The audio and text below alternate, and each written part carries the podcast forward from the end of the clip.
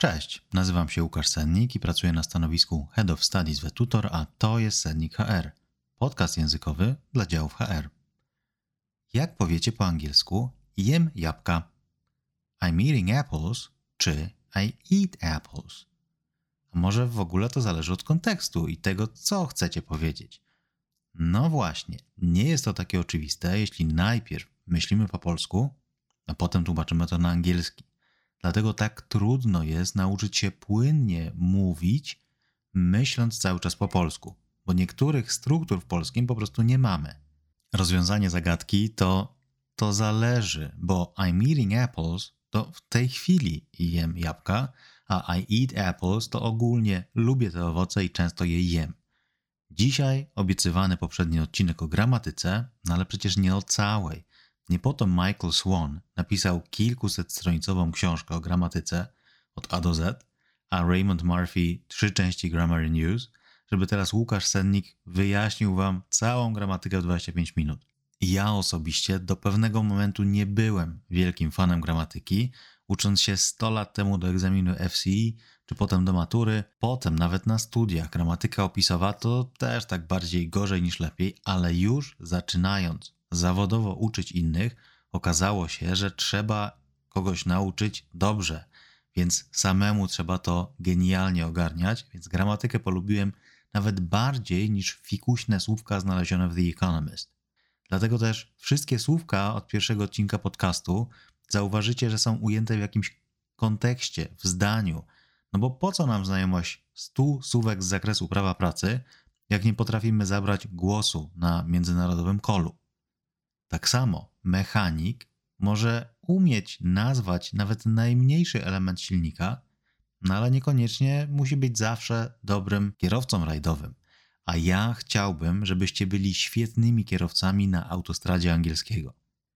Nie zachęcam nikogo oczywiście do rozpoczęcia udzielania korepetycji z angielskiego, ale jeśli macie taką możliwość w domu czy w pracy, że ktoś chce, żebyście mu pomogli, możecie nawet pomóc swoim dzieciom czy koledze, po takich kilku sytuacjach okaże się, że wasza wiedza jest bardziej ustrukturyzowana, bo sami będziecie musieli coś sprawdzić i sami będziecie musieli się zastanowić, no jak to działa, żeby mu pomóc. Najgorszą sytuacją będzie powiedzenie: Nie, praca domowa z angielskiego to nie z tatą, to nie z mamą. Musisz iść na korepetycję, a ja odmienię sobie tylko z Markiem Kondratem to be. Albo powiedzenie koledze, że no nie, ja to nie pomogę, idź do kogoś innego. Tak samo jest z innymi umiejętnościami. Jeśli nie potrafimy czegoś prosto wyjaśnić, to znaczy, że nie do końca coś rozumiemy. Dlatego dobrzy programiści często tłumaczą swój kod gumowej kartce, takiej żółtej do wanny, a wywiady z profesorami, na przykład w radiu naukowym, są takie ciekawe, bo oni nawet o trudnych rzeczach mówią takim prostym, wyluzowanym językiem. Jeśli gdzieś z poprzednich odcinków Sennik HR Extra, czy moich webinariów, czy wystąpień wyłapaliście, że nie jestem wielkim fanem czepiania się błędów i że wolałbym, żeby 99 pracowników firm opanowało angielski według systemu japońskiego, czyli jako tako. To nie jest to prawda. Nie do końca. Chciałbym, żeby cała Polska wybudzona o trzeciej rano mogła opowiedzieć o sobie na poziomie C1. Ale jeśli znacie piramidę Dilca, to pewnie wiecie, że w niesprzyjającym środowisku ciężko będzie nam osiągnąć sam szczyt. Więc jeśli ktoś boi się mówić, to dojście do B1 będzie czymś wspaniałym, ale jeśli już jesteście na B1, to nie myślcie sobie, że jest super, jest super, wie o co ci chodzi, tylko zasuwajcie na sam szczyt. Zresztą, jeśli już słuchacie tego podcastu, to wiem, że jesteście wyjątkową grupą osób, które chcą rozwijać swój język i dążyć do najwyższego jego poziomu. I stąd też ten odcinek. To dosyć długi wstęp i mamy go za sobą, więc przechodzimy do konkretów.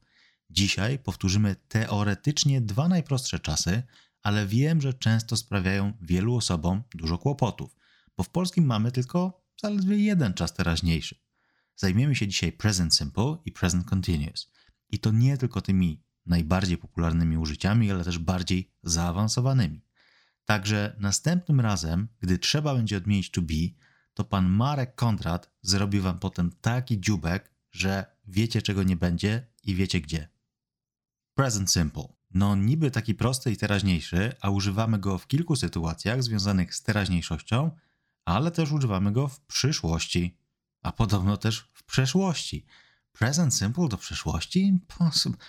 A jednak, no i jak tu zdać maturę na 30%? Pierwsze użycie to nawyki, zwyczaje, sytuacje stałe.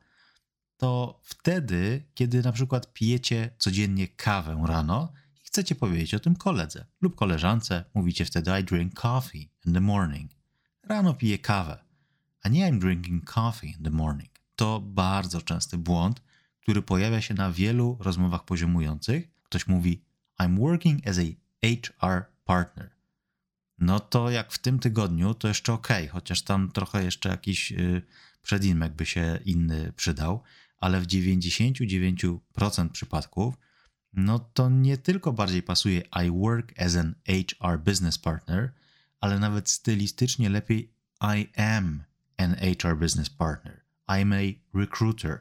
Tu pamiętajcie o tej pomyłce.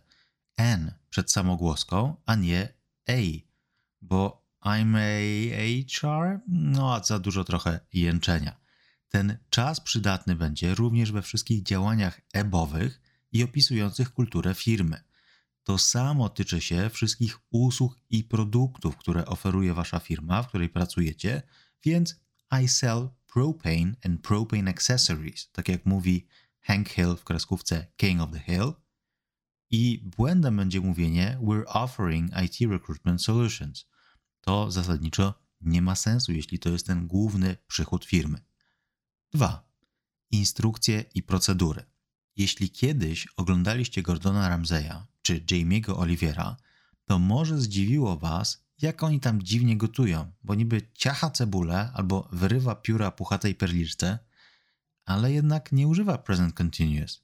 A przecież w szkole mówili, że czynności wykonywane w trakcie mówienia to będzie forma ciągła. Tylko, że w sumie oni tak naprawdę nie gotują. Znaczy gotują, ale dają nam instrukcje, jak gotować. Ogólnie to bardzo polecam gotowanie po angielsku, nawet zalewajki. I rozmawiałem z osobami na bardzo wysokich poziomach, które mówiły, że jak już gotują, to muszą oglądać przepisy po angielsku, bo po polsku nikt dobrze nie gotuje osobukko, czyli takiej giczy cielęcej. Wracając do takiego użycia czasu, tak samo wydajecie instrukcje pracownikom, pisząc na przykład procedury albo kierując nowych pracowników do odpowiednich pokoi w labiryncie biurowca, albo przeprowadzając nowego pracownika po systemie, gdzie kliknąć.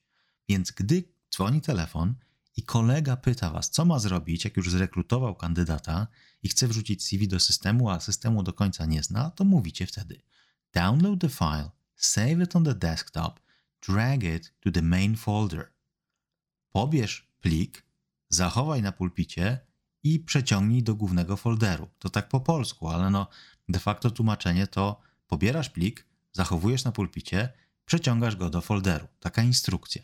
Tak samo, jeśli chcecie wskazać komuś kuchnię, to nie jakieś oh, after you've reached the kitchen, you'll need to turn right. Nie. Turn left, go straight past the kitchen and turn right. Skręć w lewo, prosto za kuchnię i w prawo. 3. Zaplanowane odgórnie czynności. Tutaj trochę osób się zawsze dziwi, że czas teraźniejszy do przyszłości, no jak. Ale tak samo mamy w polskim. W lipcu idę na urlop. Ruszamy z nowym projektem w grudniu. A nie pójdę na urlop i ruszymy z projektem, no nie zawsze się tak mówi. Tak samo jest z angielskim, więc jeśli coś jest już odgórnie ustalone, to nie bardzo mamy na to wpływ. Używamy wtedy present simple. The Big Recruitment Project starts in July. Duży projekt rekrutacyjny zaczyna się w lipcu. My train leaves at 3 p.m., so I can't meet you at 4. Mój pociąg odjeżdża o trzeciej, więc nie spotkam się z tobą o czwartej. Nawet jak ten pociąg codziennie odjeżdża o trzeciej. Tak samo dużym błędem będzie, patrząc na swój kalendarz i wbite tam przez szefa na kolejne trzy lata do przodu podsumowanie kwartału w kwietniu. No jeśli powiemy I'll meet with my boss in April, zamiast I meet with my boss in April. 4. Ostatnie użycie to present simple w przeszłości. Wow, ale kiedy tego cudaka użyjemy? Jak to w ogóle wygląda, że present, ale przeszłość tak samo jak w polskim. Jak opowiadacie jakąś fascynującą historię. I już dojeżdżam pod biuro, sięgam po portfel, a tam mam odgryziony kawałek sera adamskiego w płaszczu, bo mój mąż lunatykuje i chowa mi jedzenie po kieszeniach. No to akurat nie żart, tata mojej znajomej właśnie lunatykuje jak w nocy podjada, to potem nie trafia znów do lodówki, więc chowa gdzieś ten ugryziony ser czy kiełbasę po kieszeniach. Ale kontekst, w jakim użyjecie present simple, to właśnie w takiej formie opowiadania nieformalnej historii albo żartów, czyli de facto wydarzeń, które już się wydarzyły. A nikt przecież nie mówi, przyszła baba do doktora i powiedziała, że źle widziała z bliska i lekarz ją spytał, czy z daleka, a ona powiedziała, że aż z Częstochowy. No bez sensu ta gramatyka. Lepiej, szybciej, present simple i w czasie teraźniejszym opowiadać żarty. No, taki nieśmieszny trochę ten żart. Niemniej, tego użycia present simple użyjecie w każdej sytuacji, w której w grupie znajomych w pracy mówicie półgębkiem w kuchni przy ekspresie rano So he jumps on the desk, pulls his pants down and yells I've shaved my legs and I'm buying a road bike. I wskakuje na biurko, ściąga spodnie i krzyczy ogoliłem nogi, kupuję kolażówkę. I to jest kolejna z dziwnych, prawdziwych historii z rozmów z pracownikami. Niektórzy prawdziwi kolarze śmieją się z tak zwanych gravelarzy, no ale ja się na tym nie znam. Niemniej mój kolega naprawdę golił nogi. Jeszcze w liceum owijał się gazetą w zimę i jeździł wykręcając jakieś super czasy. Nie chciałby być po prostu dużo cięższy w dodatkowych spodniach, a gazeta była cieńsza i lżejsza. Przechodzimy do kolejnego czasu, wcale nie mniej zakręconego. Present continuous. Podstawowe użycie to tak, jak możecie pamiętać ze szkoły, opisywanie czynności, którą wykonujecie w trakcie mówienia. Jak I'm recording a podcast right now. W tej chwili nagrywam podcast. No ja naprawdę tutaj siedzę przed mikrofonem i go właśnie teraz nagrywam. Tak samo wy możecie używać tego czasu w pracy. Gdy na przykład piszecie jakiś raport, a na Teamsie kolega z innego działu pisze na czacie Would you care to join us for a brief video call? Czy możesz do nas dołączyć na krótkiego wideokola? Możecie mu wtedy napisać I'm sorry, but I'm writing a report and I don't want to lose the flow. Przepraszam, ale właśnie piszę raport i nie chcę wybić się z rytmu. Jeśli chodzi o strukturę, to o tyle o ile w present simple zawsze trzeba było pamiętać o dodawaniu s do czasownika, w zależności od osoby, która mówiła, czyli I drink coffee, but he drinks coffee. Present continuous no, nic się nie zmienia, nie trzeba cudować. Mamy I'm drinking, he's drinking, they're drinking, ale to wygodne. Ale pamiętajcie, w wymowie końcówki ing, ing, przyda się nam gęganie. Nie możemy mówić drinking, walking, y, singing. Potrzebne nam ng, czyli ten sam, który mamy w polskim słowie bank. Jeśli idziecie do banku, to pewnie nie do banku. Więc poćwiczcie i już mówcie swimming, drinking, writing. 2. Kolejne użycie present continuous to mówienie o rzeczy, która trwa już od jakiegoś czasu, ale jeszcze się nie skończyła. I podobnie w polskim mówimy, no czytam teraz taką fajną książkę, ale nie mamy właśnie tej książki w ręce, tylko jesteśmy w trakcie, mamy po prostu w niej zakładkę i po angielsku zakładka to e, bookmark, to pewnie już może wiecie z różnych telefonów czy komputerów, to jest ten tak, taka flaga która nam mówi, że gdzieś coś zapisujemy. Wyszła już teraz z użycia dyskietka, której nikt nie kojarzy, co to w ogóle kiedyś było. I tak samo w angielskim I'm reading a great book about habits. Czytam teraz właśnie taką książkę o nawykach. Tak samo będziecie używać present continuous do opisywania projektów, w których uczestniczycie, ale niekoniecznie zajmujecie się nimi w trakcie mówienia. Na przykład spotykacie dobrego znajomego na ulicy pyta was, co słychać, a wy stojąc w kurtce, czapce, nie mając laptopa pod pachą, mówicie I'm doing a big recruitment project for a key client.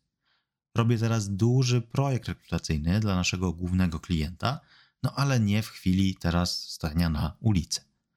Kolejne użycie present continuous, to już trzecie, to mówienie o zaplanowanej przyszłości. to jest naprawdę bardzo ważne. Ja wiem, że present, a tu przyszłość, ale y, nie można wszędzie używać will, bo zmienia to mm, naszą osobowość, to kim my jesteśmy, na taką bardziej chaotyczną. Więc jeśli w piątek ktoś pyta was o plany na weekend, a wy już macie kupione i zamarynowane, rozbite 5 kilo karczku, a w wannie z lodem chłodzą się zimne napoje, to błędem powie będzie powiedzenie I'll throw a barbecue party. Bo to znaczy, że ten plan, no wpadliśmy na niego teraz, w trakcie mówienia. Trzeba więc powiedzieć I'm throwing a barbecue party. I to też w polskim podobnie mówimy, bo mówimy przecież w sobotę jadę do rodziców, bo skończyły mi się słoiki. To jest już zaplanowane. Na nas czeka świeża porcja weków, trzeba tylko brudne, a może już przepukane odwieźć, zabrać świeże. I jeśli ktoś prosi was o zastąpienie go na urlopie, a nie przyniósł nawet jednego Raffaello, to patrząc na kalendarz, najlepiej będzie użyć present continuous i powiedzieć: Ah, I can't do next week because I'm meeting 20 people from Monday to Friday. I nie dam rady w przyszłym tygodniu, spotykam się z 20 osobami od poniedziałku do piątku. Czwarte użycie present continuous to takie zawadiackie użycie. Użyjecie go przy okazji mówienia o rzeczach, które was denerwują. Nawet jeśli dzieją się regularnie. No, w sumie jak się dzieją regularnie i są negatywne, to was denerwują i tę regularność, irytację podkreślicie słówkiem always. Ale to nie jest takie miłe always jak I always go to bed after 9 p.m. Zawsze chodzę spać po dziewiątej. Ale You're always forgetting to CC me in the emails. Zawsze zapominasz dodać mnie do wiadomości. I to mnie wkurza, bo nie wiem potem, co się dzieje w projekcie. Albo You're always leaving dirty marks on the desk when leaving the office. Zawsze zostawiasz brudne kubki na moim biurku, jak idziesz do domu. Tu szczególnie współczuję osobom, które mają biurko tak w połowie drogi do kuchni, no i potem rano znajdują taką piramidkę brudów na swoim biurku, bo może została przeoczona przez osoby sprzątające. Więc jeśli coś Was wkurza, a dzieje się to często, present continuous jest świetnym czasem, żeby to zasygnalizować, ale strasznie na kogoś nie krzyczeć. Piąte użycie będzie dobre do zauważania nowych trendów, więc gdy nie wiadomo z jakiej przyczyny do Waszych stoisk na konferencjach zaczyna podchodzić więcej ludzi, to żeby podkreślić, że jest to coś nowego, no, zawsze przychodziła jedna, dwie osoby, a teraz jest po prostu tłum, może to nowy Old Spice. A lot of people are approaching our stand this year during the lunch break. Dużo ludzi podchodzi do naszego stoiska w przerwie na lunch w tym roku. Tego czasu możecie używać do argumentowania swoich pomysłów na prezentacjach. A lot of young people are using TikTok to look for their first job. Dużo osób ostatnio używa TikToka do znalezienia pierwszej pracy. Bo jeśli powiecie a lot of young people use TikTok to look for their first job, no to nihil novi sub sole, czyli po łacinie nie syp mi do zupy soli. Bo tak ludzie robią. Nie ma w tym żadnej innowacji, bo użyliśmy present simple. Ale jeśli użyjecie present continuous, to osoby dobrze znające gramatykę od razu zwrócą uwagę, że jest to jakiś nowo odkryty trend. Kolejne szóste już użycie nie mniej ważne y, to tymczasowość, która niestety często przez przypadek wkrada się w wypowiedzi moich rozmówców i mówią We're producing steel grades, czyli produkujemy stalowe kratownice. No super, ale ja jak nie wiem, czym się ta firma normalnie zajmuje, to myślę, że to jest jakiś nowy produkt. Ale jeśli jest to główny produkt firmy od zawsze, to wyłącznie we produce steel grades od zawsze, od dawien dawna, od 300 lat produkujemy te kratownice. Tak samo z mieszkaniem. I'm living in Radom. To nie to samo, co I live in Radom. Pierwsze to takie pomieszkuję. Ostatnimi czasem mieszkam tutaj, może jest jakiś projekt, mam tutaj wynajęte przez firmę mieszkanie. Drugie to najbardziej standardowa sytuacja, ktoś mieszka po prostu na stałe w Radomiu. Mówiąc więc o swoich tymczasowych obowiązkach, powinniście używać present continuous i ze zdania I'm taking care of packaging in this company. Ja wiem po gramatyce, że jest jakaś tymczasowa sytuacja. Może firmę zalała fala zamówień i szef krzyknął all hands on deck, wszystkie ręce na pokład, kto żywy łapie karton i stretch. Ostatnie już użycie, siódme, to odjechane trochę, bo teraźniejszość to przeszłości. I to będzie podobne do tych nieformalnych opowiastek z Present Simple. Będzie idealne dla osób, które chcą być królem anegdot po angielsku, a już są na przykład po polsku. Więc tutaj Present Continuous służy nam jako takie tło do akcji. Present Simple będzie takim fajnym, nieoczekiwanym troszkę zwrotem i połączenie tych dwóch czasów pomoże Wam w stworzeniu idealnej, angażującej historii po angielsku. Jeśli chcecie na żywo posłuchać, jak to wygląda, a nie boicie się przekleństw, po angielsku, straszne słowa tam będą, to wyszukajcie na YouTubie Tom Segura Overdose. Już 9 lat temu opowiadana tam jest nieprawdopodobna historia, gdzie w absolutnej przeszłości tego komika, czyli naprawdę to było już dla niego z 20 lat temu, używa właśnie tych czasów teraźniejszych do opowiadania o swoim, e, swoich dziwnych przygodach z narkotykami w koledżu, a on wtedy już miał 30 lat, czyli to naprawdę present, ale w przeszłości. Jeśli potrzebujecie jakiegoś kontekstu biznesowego, no to rano, zanim jeszcze wszyscy zaczną pracę w jakimś y, małym pokoju socjalnym, kuchni, możecie powiedzieć jakąś angażującą historię swoim kolegom i koleżankom, która na przykład wydarzyła się w weekend. Na przykład taką. So I'm walking down the street and I see a guy waving at me. He's waving for a while, so I wave back, but it turns out that he's waving to a girl walking behind me. Not to feel embarrassed, I keep my hand up and a taxi pulls over and takes me to the airport. So now I'm flying to Pakistan to start a new life. I szybko po polsku, ale już bez smaczków y, związanych z dwoma czasami, więc idę sobie ulicą i widzę, że macha do mnie facet. Macha i macha, więc mu odmachuję, ale okazuje się, że on macha do dziewczyny, która idzie za mną. Więc żeby nie spalić buraka, zostawiam rękę w górze i podjeżdża wtedy taksówka, zabiera mnie na lotnisko i lecę sobie teraz w samolocie do Pakistanu, żeby ułożyć sobie życie na nowo. Mam nadzieję, że historyjka Wam się podobała, a wszystkie te użycia czasów przyswoicie i zaczniecie używać nawet i od jutra. To wszystko na dzisiaj. Jeśli ta formuła przypomnienia czasów Wam się spodobała, to dajcie proszę znać w komentarzu na LinkedIn, czy napiszcie do mnie. I może następnym razem zabiorę się za niezbadane użycia czasów perfect, których tym bardziej jeszcze w polskim nie mamy. Wszelkie uwagi i pomysły na kolejne tematy i odcinki możecie zgłaszać bezpośrednio. Mail znajdziecie w opisie podcastu i oczywiście zachęcam do subskrypcji na Spotify, Apple Podcast i Google Podcast. Prezentacje z słówkami i zdaniami znajdziecie na moim profilu LinkedIn i w opisie podcastu, a też oczywiście na Instagramie. Do usłyszenia w kolejnym odcinku.